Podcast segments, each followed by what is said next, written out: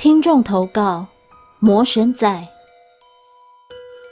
本故事是由听众章鱼所提供，谢谢您。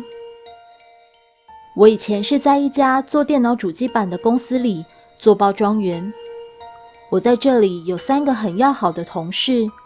事发的当天就是我的生日，是我们四个人之中，其中有位年纪比较年长的。是他提议要帮我办庆生的，我们就办在北头沙帽山的某间山庄庆生。就在我们四个人都集合好后，就由年纪最大的那位同事开车载我们前往北头的沙帽山。我们到了山庄后，就开始吃晚餐办庆生。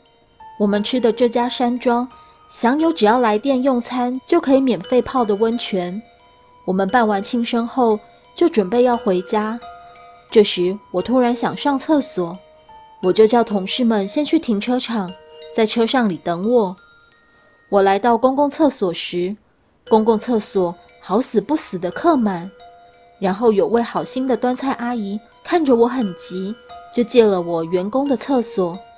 厕所在厨房的最里面。我经过厨房油漉漉的地，跟闪过地上一堆正在等着洗的碗盘后。我终于来到了员工的厕所，然后我就开始进去蹲厕所。我的正前方是一面保持通风用的窗户。我上厕所上到一半时，我看到窗户外面有一对像狗的眼睛一样会发亮的双眼，直盯盯的盯着我看。窗户外面的树至少也有三楼这么高。心想，因为是在山林里，所以那些奇怪的珍奇异兽。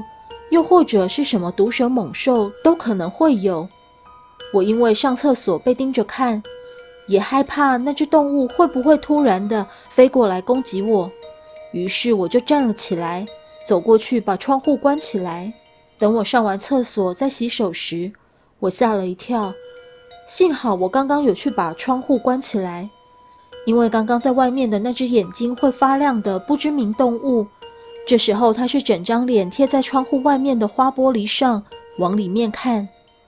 因为他是贴在花玻璃上，所以只有脸看得比较清楚些，身体的样子就不是很清楚。我很害怕，所以不敢看得很仔细。而更让我感到害怕的是，那张贴在花玻璃上的脸，看起来竟然不是动物的脸，而是一张人脸。我紧张害怕地跑去停车场。跑去跟我的同事他们会合，一边跑一边注意那只动物会不会突然的追出来。在回去的下山路上，我就把刚刚在厕所里所遇到的怪事跟同事们讲。这时，比较年长的同事忽然插了一句话，他说：“好啦，不要再讲了，要讲下山再讲。”车上瞬间鸦雀无声。我心里感觉，这位年长的同事知道的事情还蛮多的。这时，我眼睛瞥到车窗外，我看到了那只眼睛会发亮的不知名动物，它就站在旁边的树林里，往车上里的我看过来，吓得我不敢往车窗外看。在下山回去的途中，我还是会时不时的往车窗外偷瞄。它是每走一小段的山路，就会出现在旁边的树林里。直到开到市区后，他才没再出现。到市区后，才由那位年长的同事打破沉默的，最先开口对我说：“你刚刚在山上看到的是模型啊？”我回答：“哈，什么是模型啊？”年长的同事回答：“就是山精野魅啦。”我回答：“哦。”之后我去公庙给人收金，还真的被那位年长的同事给说中了。